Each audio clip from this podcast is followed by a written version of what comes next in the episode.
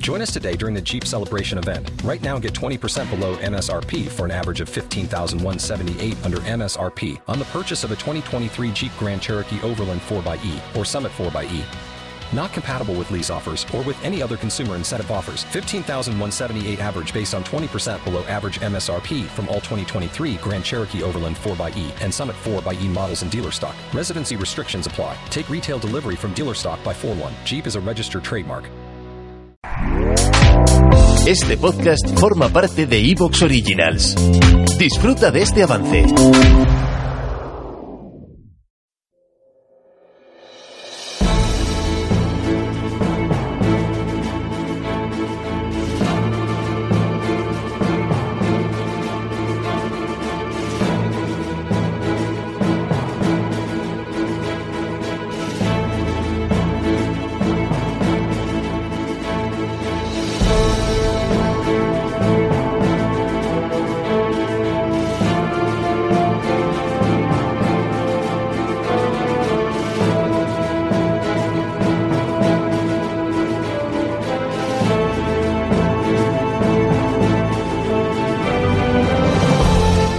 Hoy vamos a presentar un libro y es Tormenta Roja 1944 que seguramente ya tendréis en vuestras librerías. ¿Y de qué trata esta Tormenta Roja? Bueno, Tormenta Roja pues lo vamos a asociar con la Unión Soviética y su ofensiva de 1944.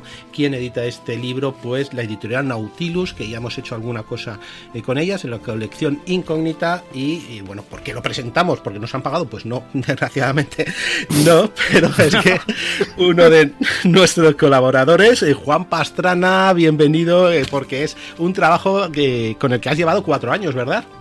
Sí, hola. Pues sí, la verdad es que, bueno, para si fuéramos aquello, estrictos, estrictos, eh, en los cuatro años invirtieron en un libro que tenía casi 600 páginas, que Saúl puede dar fe de ello porque recibió el manuscrito. Que aprovechamos a saludar, Saúl, ¿qué tal?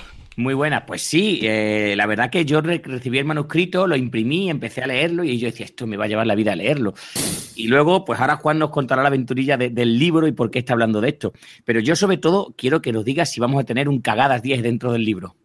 Sí, sí, podría salir un cagadas 10, aguántame el cubata o no sé cómo, que podía salir mal. ¿Qué podía salir mal?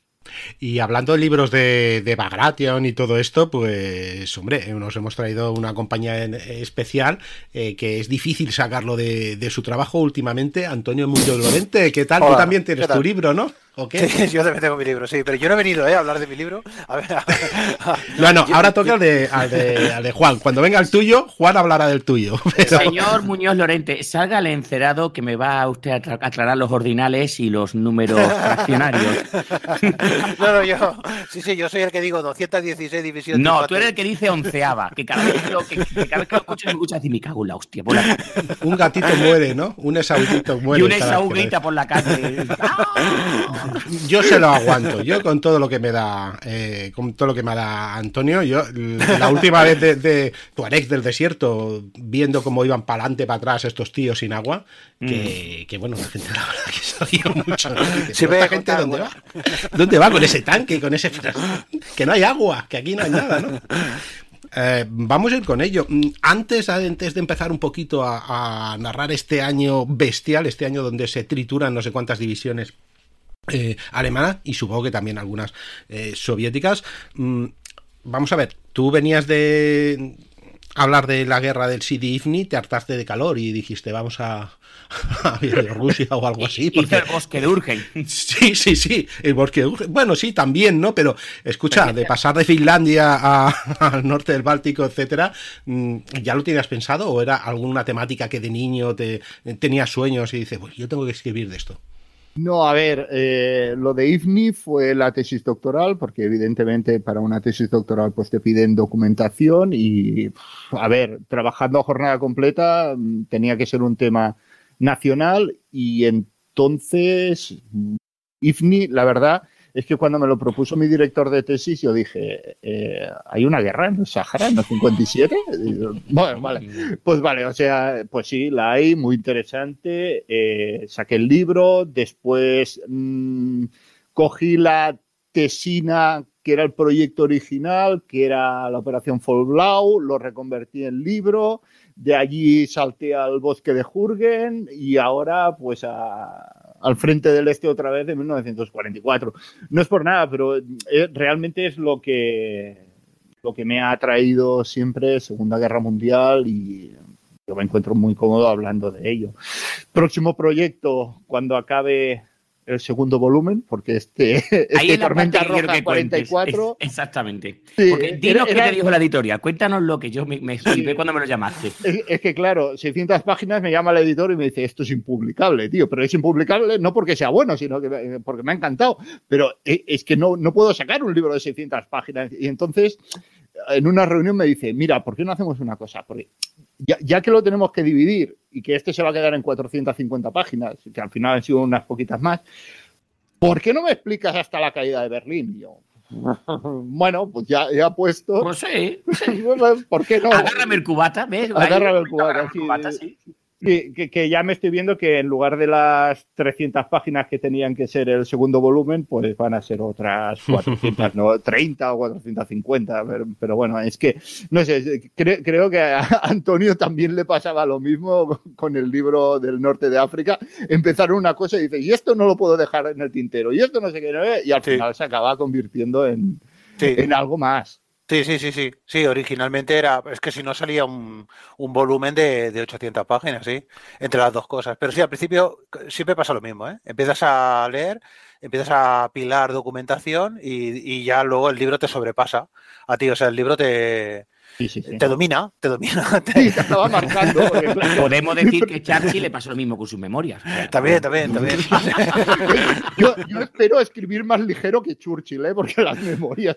No, pero vamos, Churchill jugaba con ventaja. Cogió todos los telegramas, dice, lo vamos poniendo todo en texto, y luego ya le metemos algo de, de, literatura en medio y ya tenemos el libro hecho. Y porque no tenía ChatGPT, que si no, vamos. Pero yo que tengo ahí los dos libros de correspondencia de Churchill con Stalin y con Roosevelt. Y con Roosevelt, sí, sí, verdad, sí, hostia, sí. Sí, sí, sí, estos, estos también son, son ligeros, ¿eh? Sí, a, mí a veces me dicen, oye, pero el libro este, ¿te los lees todos? Y digo, no, digo, hay libros que son de consulta, o sea, para buscar cosas puntuales eh, es imposible leérselos, o sea. Bueno, y este de la correspondencia es, algo tremendo, tremendo.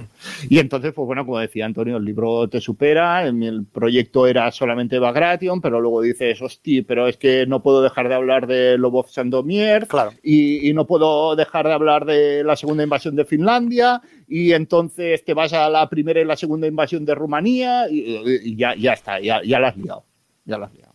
y acaban siendo, en lugar de tres años que estaba previsto, pues acabarán siendo cinco. Pero esto es como cuando haces la tesis doctoral. Tienes que saber dónde empieza y dónde termina. Ah, sí, claro. Pues hasta que viene tu director y te empieza, no, pero también tienes que hablar de esto y de esto y de esto y de esto. Y ya no, te devora. Te devora. Es que, es que Libov Sandomiers es, es la, realmente la verdadera operación estratégica soviética. No, no, no es Bagration, es, es Libov Sandomiers. O sea, es que si no puedes porque si no, el, además, el, cuando, si lo cortas, digamos, porque sé cuándo acaba Bagration, cuando toman Mins, en realidad, en verdad, tampoco, ¿no? Y entonces el lector dice, ostras, ya se ha acabado. O sea.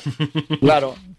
no, de hecho, este primer volumen acaba cuando. Eh, con la caída de Vilna y, hmm. el aislamiento del grupo de ejércitos norte. En el segundo va desde Lobov Sandormier hmm. hasta, hasta Praga no, me quedaré en Berlín. La idea es continuar hasta Praga, que, es aquello olvidado, porque con Berlín no acaba la guerra.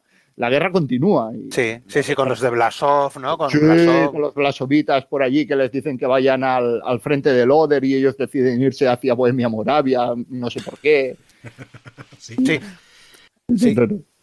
Hace, hace, poco, de hecho, leí una novela, pero es un thriller de policíaco, La hora estelar de los asesinos, de Pavel Kohout que sale la sublevación de Praga al final cuando están los alemanes y entonces llegan los blasovitas a Praga. Es, hay un, bueno, es, es, una que no sé, no entiendo cómo no han hecho una serie, porque es una es una novela que tiene de es como un psicópata que asesina. Es, es, digamos, es una novela policíaca dentro de, del final de la Segunda Guerra Mundial. Está bastante bien, ¿eh? Está chula, ¿eh? O sea, Esta me, la apunto. Es, este, esta novela es, es, un, de un escritor, eh, Pavel Kohout, o algo así se, pronuncia. Es una novela de los años 90. Lo que pasa es que Alianza la publicó hace tiempo y. En los años 90, Robert Lundum también hacía thrillers dentro de la guerra y cosas así. Sí, sí. Ah, yo recuerdo La Noche de los Generales, que no deja de ser una película policíaca de, en el contexto de la Segunda Guerra Mundial, además muy buena, con Peter O'Toole. Peter O'Toole como más tieso que un palo. Yo, ese era oficial de Estado Mayor, pero por los cuatro costados. Hostia, Peter, Peter O'Toole tiene un biopic de Hitler que hace de, de Hindenburg, que el protagonista, el que hace de Hitler es el de Full Monty Efectivamente. Además, creo que es de las mejores versiones que yo he visto de Hitler, de su época de juventud y, auge. Y no, no, pero a mí lo que me alucinó fue la caracterización de Peter O'Toole, porque claro, Peter O'Toole eh, es como una caña y, precisamente y le ponen un abrigo que se ve que está hinchado. de reír. Pues no tiene nada que ver Peter O'Toole con Hindenburg, o sea. Por eso mismo. Que prefiero que es un poco, ¿no? Es, bueno, sí, era, es tremendo, es tremendo. Pero bueno, pues bueno, un poco la, síntesis del libro, eh, eh, del origen, eh, es este, y, al segundo volumen, pues bueno, de, hecho acabo de dejar a Rokossowski machacando a un Manteufel ahí en el, en el Oder, 10 minutos antes de conectarme. y, y esperemos que salga en septiembre si logro cumplir con todos los plazos, que trabajando jornada completa, un poco difícil. Tengo que dejar de llamarte, Juan, digo, porque tú sabes, cuando tú y yo hablamos, pues, nos va la tú me vas a causar un divorcio un día con las llamadas. ¿Te está gustando lo que escuchas? Este podcast forma parte de Evox Originals y puedes escucharlo completo y gratis desde la aplicación de Evox. Instálala desde tu store y suscríbete a él para no perderte ningún episodio.